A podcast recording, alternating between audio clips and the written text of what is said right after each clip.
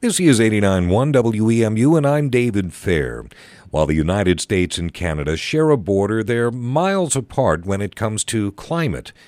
Prime Minister Justin Trudeau has promised that within a year, a national price on carbon will be implemented in Canada.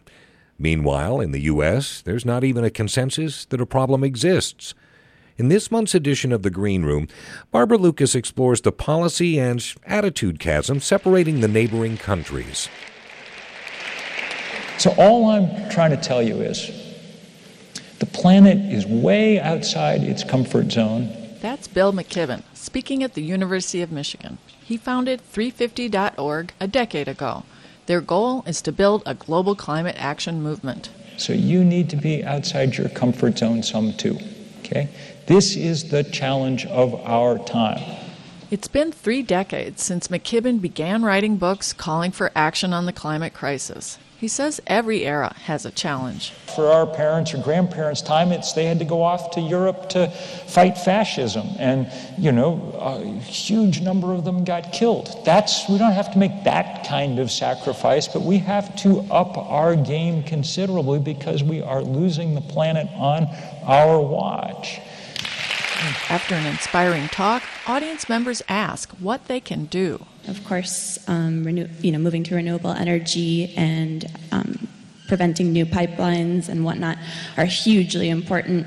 Um, but I think you know consumption obviously is playing a huge role in this. We have plastic water bottles and our clothes are made of polyester and all of these issues. And I mean, how can we kind of collectively address the issue of consumption? Thank you very much for asking that question. McKibben tells her environmentalists like himself have focused a lot on consumer choices like light bulbs, electric cars, local food. From our little valley. These are all sweet things that I like and endorse and people should do. But he says he's learned that's not the way we're going to deal with climate change. We're so far behind the eight ball now. We're so far behind that mathematically, the only way we can deal with this is to have people come together in sufficient numbers to force changes in policy that have big, broad, rapid, sweeping effects on society.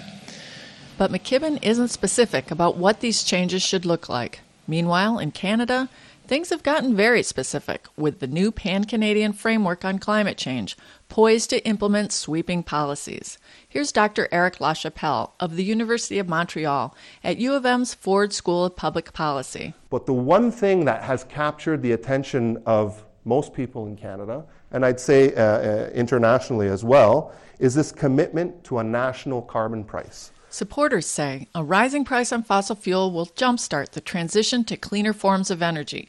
They'll be used not just in our homes, but our farms and factories, and that will shrink the footprints of products throughout the economy, from food to fabrics. Canada wants a common price across the country by 2018. He says the framework requires provinces to collect a fee on fossil fuels at the source, the coal mine or oil well, or they must put a cap on fossil fuel emissions, or a combination of both. So that's why I say it's flexible in the sense of we want a price, we don't care how you do it. He says the fee rises gradually every year till 2022, so the economy has time to adjust. And crucial for buy-in, it's not a tax by the standard definition. LaChapelle says the central government doesn't pocket the money. The fees collected from fossil fuel providers go back to either the provincial governments or directly to the citizens. Every dollar collected as part of carbon pricing in the different uh, carbon price jurisdictions will go back to, will remain in the jurisdiction with when they were collected. The idea is, all things being equal, people are naturally inclined to go for the lower price. Because the lower price will have a lower footprint, our millions of individual decisions will add up, and our collective footprint will shrink. British Columbia has had such a system in place for nearly a decade. Emissions decreased while their economy improved. So, why isn't the U.S. legislature working on a similar solution? Before his talk at U of M's law school, I spoke with Dr. Michael Mann. He's director of Penn State's Earth System Science Center. For decades, he's been sounding the alarm about the connection between global temperature rise and industrialization, with its exponential increase in burning of fossil fuels.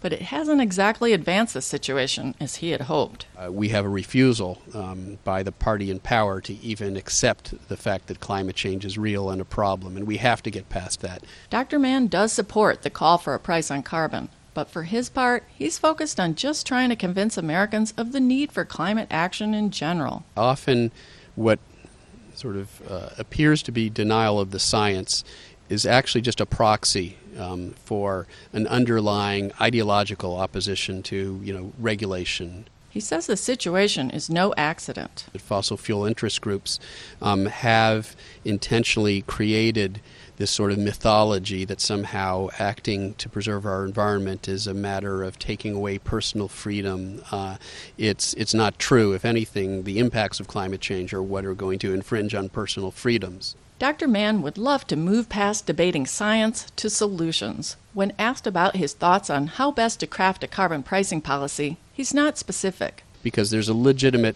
debate uh, to be had about how we go about solving this problem. What there isn't is uh, a legitimate reason to call into question that we have a problem. Bill McKibben, in our interview before his presentation, says he proposed carbon pricing decades ago. So I think that there's never been a good intellectual argument against pricing carbon. I've spent 30 years now saying we need, there's no reason that this should be the only thing on which there's not a price that you're allowed to produce for free. That's why we produce so much of it. It's as if you were allowed to um, take the trash from your restaurant at the end of the night and just toss it in the middle of the street, you know. But we don't do that in a civilized world except for the fossil fuel industry. He calls the need to price carbon inarguable. And in fact, pretty much every economist, left, right, and center, has said so for a long time. But McKibben says at this point, the mess we're in calls for more than a market driven solution. He's pushing for fossil fuel divestment and pipeline shutdowns. And we need people going to jail and we need people on campuses pushing, and you know, on and on and on.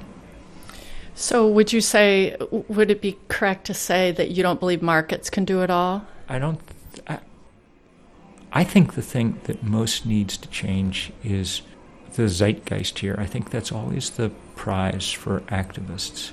He says our idea of what's normal, what makes sense, must change. And when that happens, the policy parts get a little easier. From the enthusiastic applause, it seems this audience is on board with McKibben. Shoulder, shoulder going forward. Thank you very much.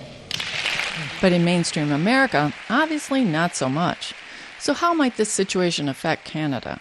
Back at the Ford School, here's Dr. LaChapelle. To what extent can Canada have a policy that is independent of the United States? And why is this such an issue?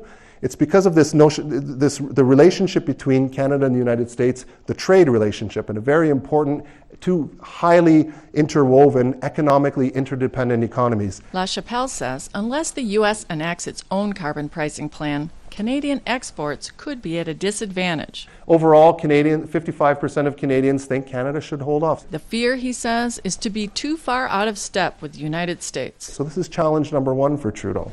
Signs of forward movement are growing. For instance, a recent national survey shows that a majority of Republican voters support regulating CO2 as a pollutant.